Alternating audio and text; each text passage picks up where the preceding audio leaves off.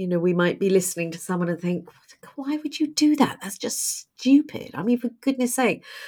But of course, the minute I start thinking like that, I've actually stopped listening. Or I might listen to someone and go, oh my God, it's obvious what you should do. I mean, there's a really clear solution in here. And then we go, yeah, uh-huh, yeah, yeah, yeah.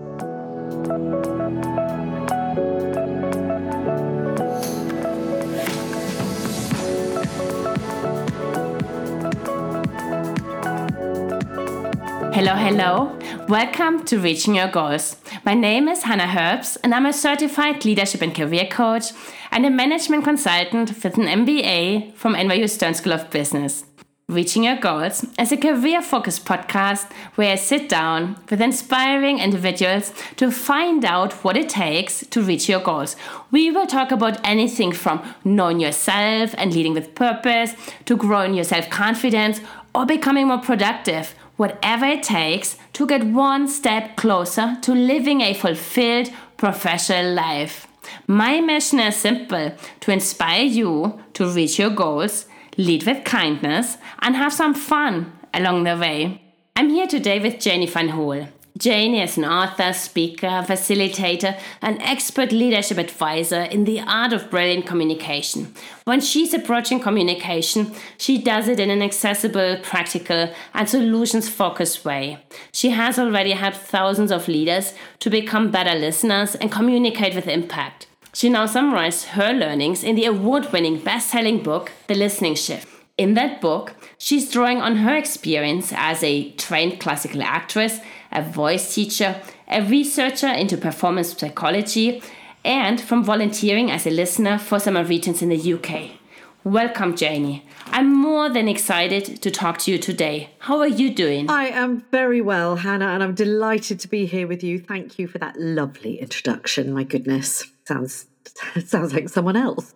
it's you. And we are very, very eager to get to know you a little bit better. That's why I would love to start with rapid fire questions. Short questions. oh, exciting. short questions, short answers. Are you ready? I'm ready. Hit me. Do you do any sports or have a hobby? I try to be fit. I have an ice bath every day. Uh, do I have a hobby? I, I mean, uh, I don't have a hobby. A hobby. Everything sort of wraps into one for me. I, I just love everything. you just mentioned an ice bath every day? Yeah, yeah, yeah, yeah. I, I was inspired by the. I, I went on a short Wim Hof fundamentals course and I just felt honestly so amazing after Hannah. I can't tell you wow. how great I felt, even though I hated the thing itself. So then I thought if I carry on having cold showers for uh, three months, then I will buy an ice bath and put it in the garden. So I have a refrigerated water unit. Looks like a looks like a hot tub, but it's deceptive because it's currently at four degrees. So it's not it's not full ice, but my God, four degrees is cold. just, yeah, it makes me feel really calm. Actually, interestingly, there's lots of research around uh, you know reduced inflammation, positive mental health and it, it is five minutes of peace i have to say. I really i have begun to begun to depend upon it. Say what word comes to mind when you think of multitasking? Like my life. I mean i i do so much and none of it properly. That's what i think multitasking. Yeah what do you prefer emails or phone calls? Phone calls. 100% rather chat absolutely rather chat to someone than write a, because when I write an email, I have to take so long to think, how will it be received? If I make this comment, will other people understand my tone behind it? Honestly, by the time I've done that, I might as well have picked up the phone. There's this saying, speech is silver, silence is golden. True or false? Yes, silence is golden. How can you listen if you're not quiet? It's a life's work, but I think silence is golden. Just not for our podcast today. Lots of time for the listeners to reflect, Hannah. no, no. I mean, that's why I say it's a life's work because I'm not yes. very good at being quiet. Say, who is one of your role models? Oh, that's such a great question. I think in the area in which I now operate, I would say, I mean, it's, I'm sure many people would say this, but Brene Brown, I love her work around vulnerability and recognizing that we're all in the same place. I, have been really inspired, surprisingly inspired by her thinking. She always asks in her podcast, complete the sentence vulnerability is. What is it for you? Vulnerability is accepting you may be rejected as a person, wow. your ideas, uh, and I, I think having having the courage to go. That's going to hurt. That's vulnerability for me. So, what is the most important quality in a leader? Well, now that's a great follow-on question, Hannah, because I think now vulnerability is one of the most important qualities in a leader. I think if we're going to start recognizing the critical value of uh, being inclusive, of having diverse voices. My, my, association with leadership is certainty, they've got to be right, all that kind of responsibility piece. But actually, I think the way we're going, it's got to be collaborative, facilitative. You're vulnerable. You know, I don't know everything. So I think that is actually really critical really key. What do you need to be at your best? Ooh, that's a great question because I'm an actor at heart. So, what's really interesting about that question is I suspect people would imagine that I am very consistent because I can fake it. But actually, what I need to be at my best is space and time, uh, time to myself, do you know what I'm really not getting at the moment, which my family will laugh? I don't know if you'll be familiar with the word mooching. But no. to mooch, to mooch is just to kind of stroll about without purpose, really. It's and I love to mooch. Uh, I like to go into a town or uh, I mean, even a shopping mall, I'm not fussy, but I just like to wander about because what I notice is that my head starts to think about stuff, to make links, to random stuff I see will provoke my thinking. And I find that time so important. And I've only recently, I think probably in the pandemic where no one was doing any mooching, right? Uh, I think in the pandemic, I realized that that was missing from my life. And it's actually missing at the moment because I'm so busy. And I'm not, I need to be able to mooch to be at my best. Even though, even though, like I say, I, I'm not sure that others would recognize that I was under pressure. I, I can feel it. I, I need to just wander around with no goal. it sounds like dancing in the moment. Yeah, yeah, unchoreographed dancing in the moment where you just go, oh, I fancy having a little, yeah, a little groove. Yeah, lovely. I'm going to put a song on, or a, oh, oh, I hear that song and I start moving. It's exactly that kind of uh, moment of flow that you don't prepare for. It's just, it sort of takes you. I love it. One last question for the rapid fire. What is the best advice you've been offered in your personal or professional life? When I was writing my book, and I was so tied in knots, Hannah, I'm a you know perfectionist, worried about blah blah blah. And my my publisher said to me, "Done is better than perfect." And mm. at that time, I heard it from a number of different directions, and I found it liberating. Would I like it to be perfect? Yes. Will it ever be perfect? No, impossible. So actually, there's something about just getting it done that is a very helpful strategy. And so that is a rare piece of advice that I have taken on and and try to use it to at least get me started. And with that, let's deep dive in. And for people who don't know you yet, what are the key milestones that led you to where you are today? Well, I think in this era now where we recognize that a portfolio career i think it's called is the uh, is the sort of holy grail i think i totally accidentally had a portfolio career Hannah to be honest because as a child i wanted to be an actor. And that was my whole if i was awake i was thinking about being an actor And I ended up going to uh, the Royal Academy of Dramatic Art in London, which is one of the world's best drama schools. I was so pleased with myself to get there, and it was it was an awesome three years. I mean, it was just wonderful. But once I became an actor, I realized that I didn't really like it very much. and the reason I didn't like it is the thing I love most is rehearsing. I love the process. I love working on stuff. But actually, then when you're prepared and ready and rehearsed and you're in performance, then you're just doing the same lines night after night after night. And i got really bored. I mean it wasn't it wasn't what i had dreamed of. So in combination with having my two amazing daughters fairly young in my life uh, i decided I, I, was going to have to change direction because it wasn't a, it wasn't what i wanted it to be. So that was a really big milestone for me.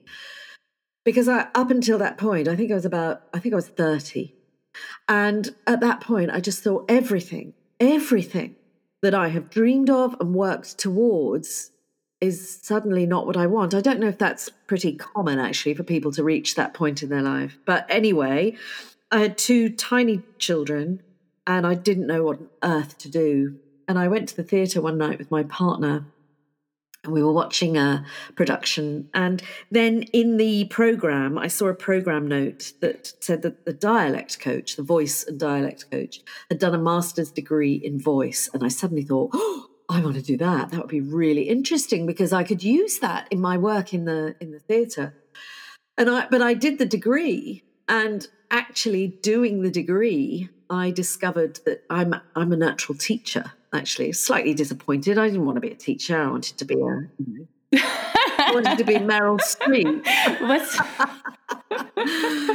so milestone number one is realizing I was never going to be Meryl Streep. Um, so I thought, oh, you know, I I I really get a lot from teaching, and I my big light bulb moment was in the Bronx in New York. I was working with some women who were coming off the state funded assistance program and they, they had to go out and get jobs. And I'd gone with a colleague. We did a two day workshop for these women. And honestly, it was just, uh, uh, I, I can't describe the moment where I thought I felt so valuable.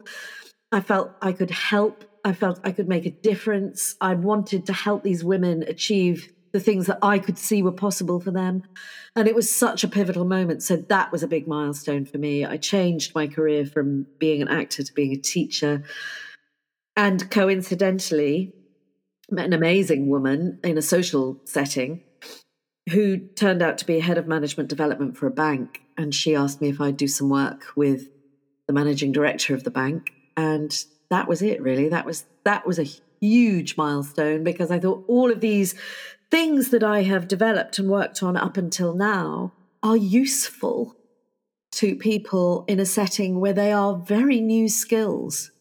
And then the last, so I've been doing that for donkey's years because I'm very old, of course. I've been doing that for about 23 years now. And then the, the last milestone was training as a listener for the Samaritans in the UK, which was something I've wanted to do because I'm so fascinated, a bit like you, I think, by people's stories and so I trained, I really learned how to listen at the age of 50. It was the first time I'd ever really consciously understood what it took to really do it well. Uh, and that's been a huge influence on my life and is actually, you know, the, the ethos behind my book and, and has become the way that I see for leaders to really develop presence rather than talking is actually to listen brilliantly. And so those have been the big chunks. Also, now I'm a granny. I, my daughter has a four month old baby. So here I am, another milestone. I am a. Wow, congratulations. I'm officially an elder. So there's a lot to unpack here because I also read that when you were six years old, you already wanted to become an actress and then you did it. Are you always this driven? Do you know, I think I have to put my hand up and say I am massively driven. But it's counterbalanced by my my parents were very uh, very focused on uh, modesty and being polite and uh, considering others. So it makes it very hard to promote yourself I'm very driven, which tends to make me incredibly busy and sort of do loads of stuff. But the thing I lack, and I really lacked as an actor, is the is the desire to push myself forward. I'm not very good at that. I hear understatement. Yeah, yes, I, I definitely, I definitely gloss over. I definitely, uh, oh no, you know, if you, I'm the sort of person that if you say, oh, your hair looks lovely today, I would say, oh my God, no, it's filthy. it's, I mean, that, to be honest, that is very British. I am terribly British, for which I apologize to anybody listening. That's, uh, it's not something to be proud of at the moment. It's another, that's another podcast. Exactly. Story for another day. When you were training as an actor, what is the most unexpected thing that you learned there? The most unexpected thing that I learned there is that to be a really effective actor, you have to really be prepared to be naked. You know, you have to really be prepared to be so vulnerable that at the time I, I, don't think I was that prepared. I'm probably more prepared now, actually, less less worried about the perceptions of others and all that stuff.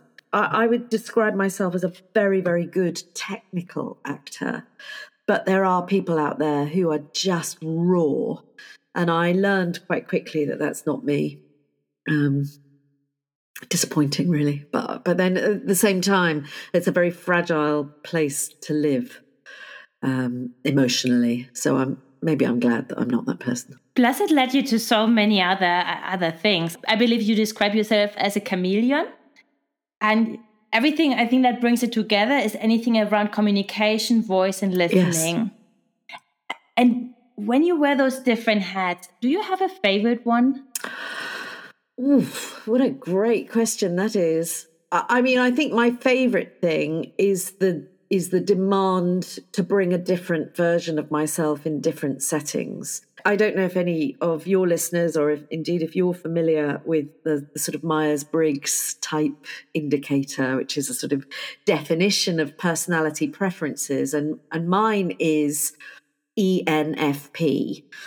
Uh, um, it may not mean much to people, but the definition of that type is chameleon. You know, for some people, it makes it quite difficult to say, well, who the heck are you then? Um, and that's definitely an advantage as an actor.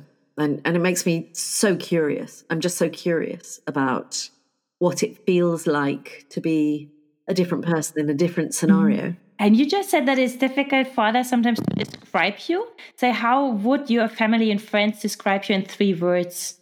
I think they would describe me as loyal. I'm fiercely loyal. Well, I know that some of my friends describe me as frightening, and I think that's because I use silence when I don't know what to say, and people find that frightening. And the other thing I think they describe me as is fun. You know, I've got a lot of energy. I think those are probably the the key ones. Are those also the strength that you bring to your work as a listener when you do the work as a Samariter? Yes, uh, silence is really, really valuable, and I what I have learned about silence, and I know it makes a lot of people uncomfortable to be silent because you, you don't know what's coming. But actually, once you get comfortable with that, the thing you can absolutely guarantee in a conversation is that if you wait, you will get riches. Because someone could say, uh, you know, oh, I'm having a really difficult day. And I'm afraid it's quite common for a response to be, oh, God, me too. Oh, you should see my to do list, blah, blah, blah. But if you hear someone say, I'm having a really difficult day, and you just are silent, they will start to open up. And that's where, you know, actually, I, I find it as a conversation strategy makes it so much easier because there's more rich and interesting material to pick up upon. Um, so I think uh, silence is a, and as a parent, is just such a great tool because when my children were naughty and I would just be silent, I might ask them the question, "What what made you decide to treat that person like that, or what made you decide to behave like that?" And then I would be silent, and they would be squirming, and it, it does make people uncomfortable. But usually it's because I'm thinking, I don't know what to say. and often as a Samaritan, you think, I just have, I have no idea how to respond to what I've just heard. so you sit silently and then you realize that there's more to come. So it is it is a really important and valuable tool to practice and to get skilled at using. And with the Samaritans, what is the main thing that you learned about listening that you didn't know from being an actress before? The main thing I've noticed as a Samaritan is that it is, you know, whenever you hear somebody articulate a challenge, a difficulty, a, a moment of sadness or distress, our desire as human beings, and I must say, particularly those of us who are coaches, our desire is often to help. We really want to help solve the problem. And the most powerful thing that I have learned is I can't. I can't solve that, and it's not my job. I am just here to allow that person to unlock and explore what's going on for them. So, so not feeling like I have to come up with a solution is, I think, life changing for me because I'm constantly obsessed with finding mm. solutions for people. And, and I found letting go of the outcome also hugely powerful. I don't have to solve it, I don't have to know what happens. That's transformational for me. And I know you work one on one with leaders and really teach them the magic of mm. listening. What is there the magic that leaders should incorporate? It's a really fascinating challenge for leaders because my concern is that often they ask the question to frame the answer they want to hear. A leading question, for example, you know, how, how are the team coping with this project? I mean, things seem to be going quite well from my perspective. What do you think? It, it's sort of there's nowhere to go with that other than to go, oh, yeah, yeah, yeah, yeah, it seems to be going quite well. So I think the courage as a listener, as a leader, to hear what you might not want to hear is a sort of daily practice, a daily mantra, if you like. Get yourself ready to listen to the stuff that may really challenge you. That would be number one. But but also in leadership, I think what's interesting, I mean, of course, a leader can't just sit there silently all the time. so I think the principle of helping your your your colleagues, your teams, your followers, helping them listen to you, brevity, simplicity, clarity, uh, all of those qualities are a balance to this. You know, I am going to listen, but also when I respond, I need to be really helpful. And I think for me, what really needs a shift I love that word. But what really needs a shift is, you know, we we spend a lot of time working on hard skills, technical skills, really going into the tools that help us do our job well. And then actually we might send someone on a day's course to do presentation skills, or we might send someone on a day's course to, you know, manage difficult conversations, or whatever. But actually we need to give those skills as much focus, attention, um, measurement, discipline, uh, review, all of that stuff as we give the, the hard stuff. It needs to be much more balanced. Agree. And say the people that come to work with you, what is the number one goal they are trying to achieve in their work with you? I think it's really changing, Hannah, because maybe I'm changing it, or maybe where we are as a society uh, is changing because you know when I started working, so I mentioned these amazing women. You know that was in 2000, and then my area was very much leadership presence, which it still is, but leadership presence was you know the more like the American president you can be, the more presence you've got. You know, it's hard if you're a woman, but you know, be taller, be have a deeper voice, be more, uh, you know, be more suit wearing. And goodness me, that couldn't be further from where we are now. Um, which I love, by the way, I think is such an important transition.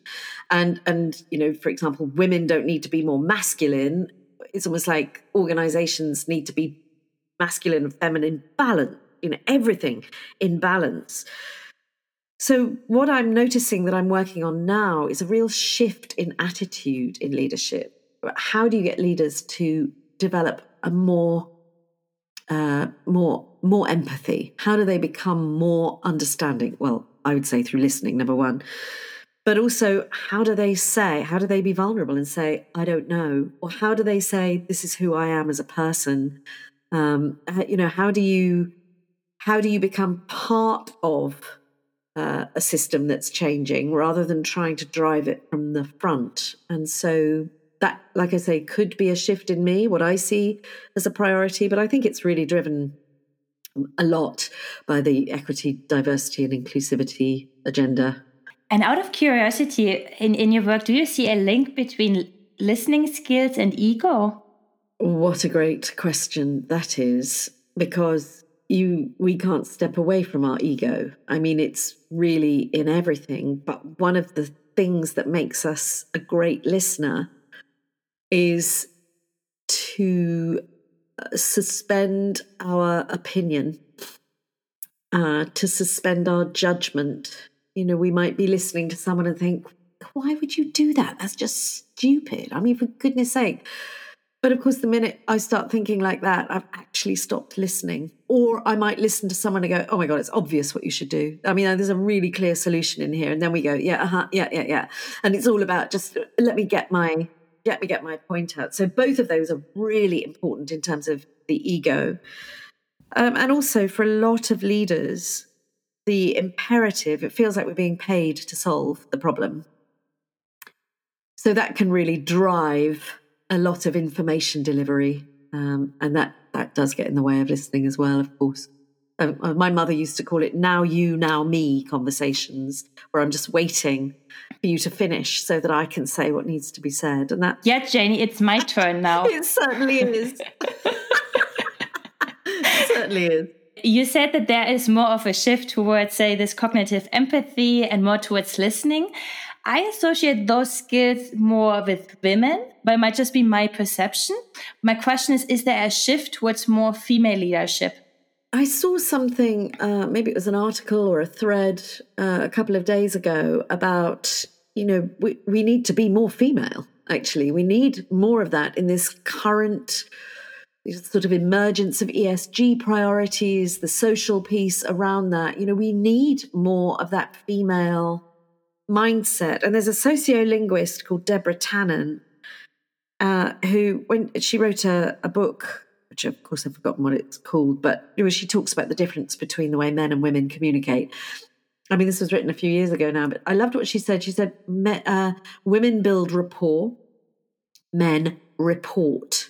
Now, of course, you know you say that's goodness me, that's a generalization, but I think it is there is enough indicative research to suggest that you know that that is a more we we do have more access to that. And and she also talks about the fact that women bond by sharing vulnerabilities, whereas men tend to bond by, oh, did you see that game last night? He smashed it, you know, two goals against one, wasn't it brilliant? I mean, again, that's a very cheap generalization, but I but I think essentially there's a truth in there, which is that, you know, we we all need to meet somewhere in the middle to recognize the value of each of those qualities. You can't just have an organization that makes commercial progress sitting around the table with a cup of tea and saying, Oh no, so really tell me about how that I, I mean it just isn't it doesn't make sense. But there is a space if we can create it for all of those qualities to be uh, celebrated. And I know it's like one of those key qualities is listening. That's why you wrote the listening shift. And what I so like in your book is like it's so actionable. Is for example, you talk about the 10, I think it was 10 steps for listening, where a few things you have already mentioned is like how not to ask the open question, but more interested question or being curious, not certain. When you look at, like, say, the secrets that make good listening, is there a one of those that you like the most or that you find most I impactful? think you just said it, Hannah. It's to be curious, not certain, because the minute we make a decision. I know how to answer this question, or I know what they should do, or I don't need to listen to this because they're an idiot. in, the, minute we make those decisions, we lose our curiosity. And I think it's one of the very big challenges that we face in interacting through social media is that it is too black and white and and the complexity of our lives it gets lost in this it's obviously this or it's obviously that so i would invite everyone please be curious. Please, please develop your curiosity, flex that muscle because it's rewarding, but it also makes you a great listener. You're saying it's rewarding. What is the upside? Of being curious. Uh, well, yes, it's amazing what you find out. Number one, uh, it, you know, if you ask a good question, I'm I'm always really smitten, struck by you know, when people will say, uh, "Oh, I check in with my team." You know, I ask them how they are. Well, I, I'm going to. If I said to you, "How are you, Hannah?" you would probably say, "Yeah, I'm fine, thanks. I'm good." You know, it's it doesn't make it easy to listen to because there's it's just ritual. Whereas if you say, "Oh, tell me what's been going on for you this week," it implies more curiosity. I'm really curious to understand some of the detail, but also you're going to be easier to listen to because I'm getting richer content. You're going to give me stuff that I can then ask more questions about. So I think it's rewarding as a listening experience, but it also makes life easier. And what I also find interesting with your book is that the first half is about how to listen, and the second half is how to yeah. work on your communication that the other side yes. can listen to you. So, can you have other people listen to you without being a good listener yourself? Ooh.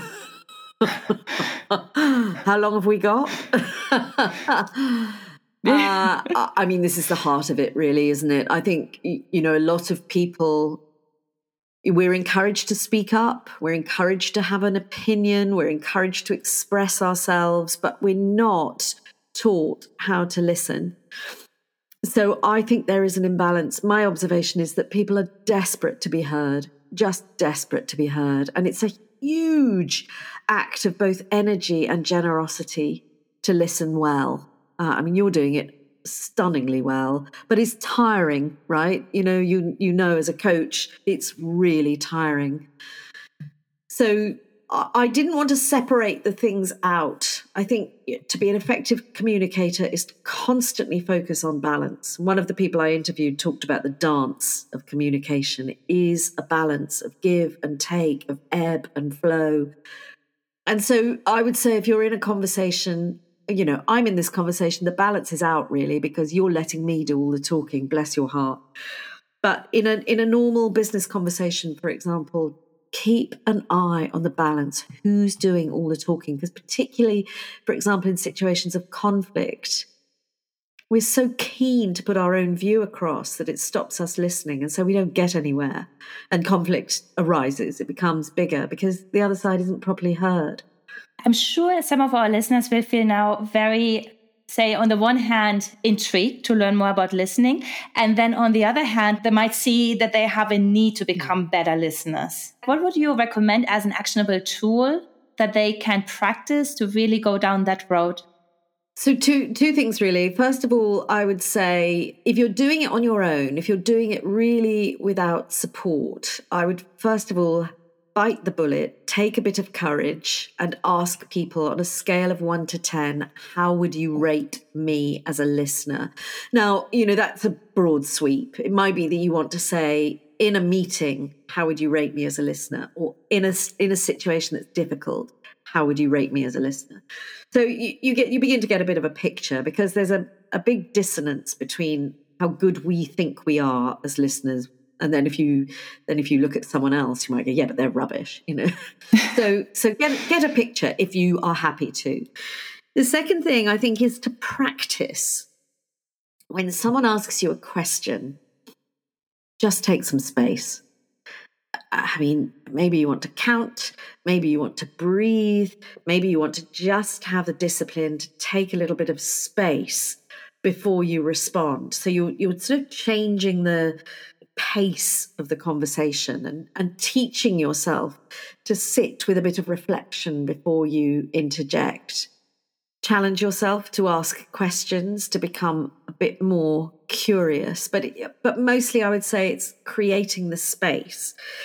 The, the final thing really is to not feel like you've got to be brilliant at it all the time. I mean, I, I don't know about you, but there are times of day or or moments in time or conversations where I think, I'm nodding and saying, yeah, mm, yeah, no, I get it, I get it. But actually, mentally, I'm miles away. Reminds me of when I used to be cooking for my kids, for example, and they'd come home from school and they'd be like, oh, tell me about your day then. And they'd be chatting away. And I actually wouldn't be listening to them, I'd be cooking. Maybe you've got people, I describe them as low stakes situations. Uh, that sounds really unfair, but maybe it's with family or friends or colleagues that you can say, I'm really working on my listening skills. So I may make the odd funny comment or I may appear to be behaving a bit strangely, but I'm really working on my listening skills. Uh, you know, so that you so that you practice in shifts. One of the reasons that the book is called the listening shift is, you know, dial it up when when you think you can really do it well and then recognize that not every conversation you're going to be perfect in. Uh, and and so the final thing I would say about that is actually be honest with people. If you can't be fully present and listen well, please just say, "I can have this conversation with you, but I've got something on my mind, and that may get in the way of my listening really well. Would you prefer to have this conversation another time?" We started our conversation talking about vulnerability. So it sounds like we're closing it with that kind of vulnerability yeah. again. And I think so I feel afraid of the vulnerability word. So so perhaps it's openness. Perhaps perhaps it's honesty. Uh, uh, you you don't have to say why you've got, you know, what's on my mind doesn't need to be shared, but I just need to be straight and say, I really want to listen well to you. Can we arrange a time when I will absolutely be able to focus. Uh, you know, test it out, try it out. Um, you don't, you know, it's a life's work. Honestly, no, no one gets it right 100% of the time. So, so start practicing. Let's be humans. Ain't that the truth? That's the way forward. Say, what's the next big thing that's coming up for you? I need to give myself a talking to and find some space for me that's the next big thing that's coming up for me is that I need to organize my time differently. I really want to write another book, Hannah. Um, I'm toying with some ideas at the moment, so I need to create space for that. Uh, if things keep going the way they're going, it's amazing and wonderful. I got great clients and blessed with wonderful work, but I need to create some space. Can you already share any of those ideas for the next book? Well, the loose title is status, how our need for acknowledgement is getting in our way. So I think there's an interesting thing, particularly around diversity and inclusion, that, you know, we, we're still tribal at heart and that business of seeking to be above others. I mean, maybe that's a peculiarly British thing as well, but I'm very interested in the interplay um, between people in teams, in organizations, in social settings. I mean, it's something that we use a lot in theatre, actually, is what's the status interaction? Who's got the authority or the power? And how does that affect? It sounds super interesting. I'm for sure curious to read it. Great. I'll do it. the last question for this Who else should I have on the show? Well, I think times are tough at the moment. I think they're really tough everywhere. And so I have returned to positive psychology. I find it really useful in terms of strategies, mindset, and application. So I'm going to suggest that you interview an amazing positive psychologist called Dr. Lucy Ryan, who does such incredible work, both in academia and business, on a positive psycholo- psychology, positive psychological mindset. And uh, I think we all need a few of those tools at the moment. I will ask you for the introduction once we are finished. I shall give it to you. Thank you. And say, I know you want to have some space, but still, if somebody feels like very intrigued, would love to work with you, and how can people reach you? Well, many ways, multiple ways, and I would love to hear from anybody because it's, uh, as you know, a subject that lights me right up. So I'm on LinkedIn, my name. Uh, I think will probably be in the notes, Hannah, but Janie, yes. Janie Van Hool. I also have uh, janievanhool.com if you want to reach out to me there, or my business website, voicepresence.co.uk. I'd love to hear from you guys.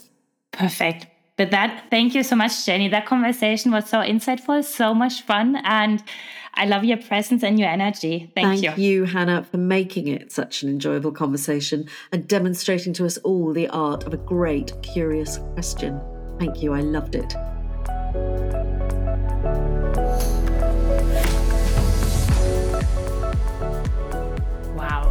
What an insightful conversation. I hope you enjoyed it as much as I did. And we got more than just one actionable tool today. Sure, the first one, asking other people for a rating on our listening skills, it sounds a little bit scary. But if you do so, I think you can be extremely proud of yourself for being that courageous. And if you don't want to be that courageous today, you can just start with creating that space for somebody else who's asking you a question. And then you can grow your curiosity muscle by asking a few more questions. And I also like that Janie said, you don't need to be brilliant all the time. If somebody is coming to mind who should really, really work on his or her listening skills, I'd greatly appreciate if you could forward this episode to that person. And of course, if you haven't hit the subscribe button yet, please do so. It would mean the world to me. And with that, we are one step closer to reaching your goals. Catch you guys next time.